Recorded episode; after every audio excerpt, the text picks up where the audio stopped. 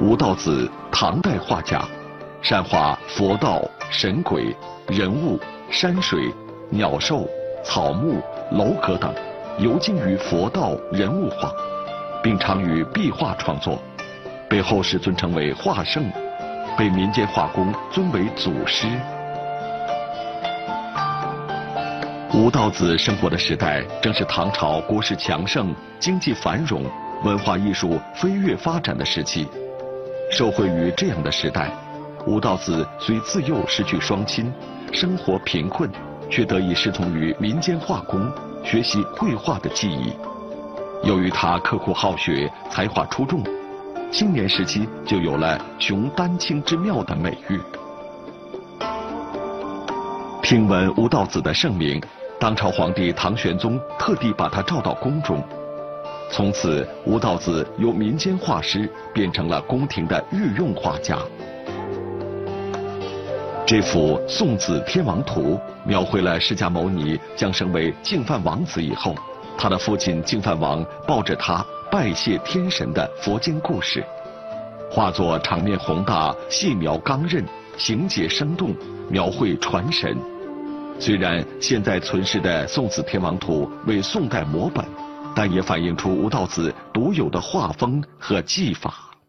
一天，唐玄宗忽然想起蜀中嘉陵江山清水秀、妙趣横生，便和吴道子乘船赴嘉陵江同游采风。吴道子漫游江上，发现此地好山好水，一目一景的掠过。当时的体会与感受便深深铭记在心中，却并没有绘制任何一张草图。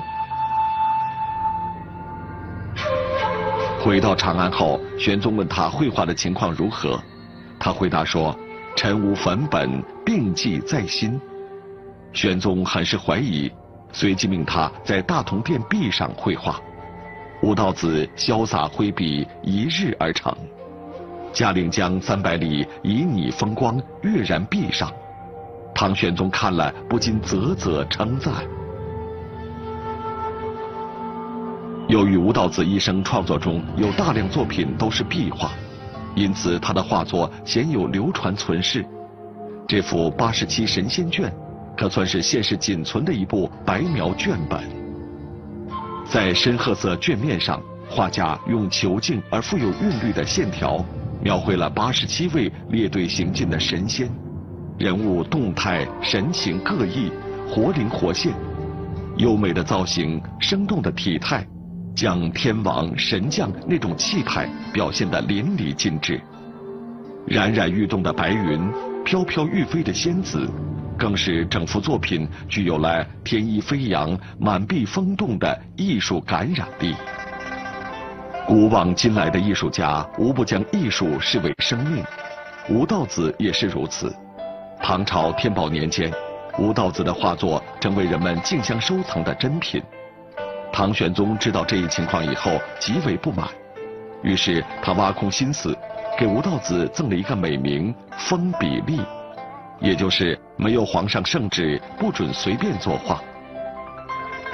眼见创作受到制约。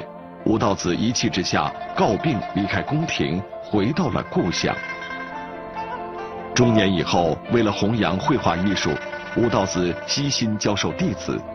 他让弟子们背诵他编制的绘画口诀，临摹他的画稿，从而把自己高超的技艺传给一批又一批画家。公元七五五年，安史之乱爆发。大唐盛世如梦逝去。七十五岁的吴道子远走蜀地，后来便销声匿迹。或许花圣有感于民生多艰、满目疮痍，宁愿隐遁山林，远离了这纷乱的世俗，而他留给后世的却是无尽的文化瑰宝。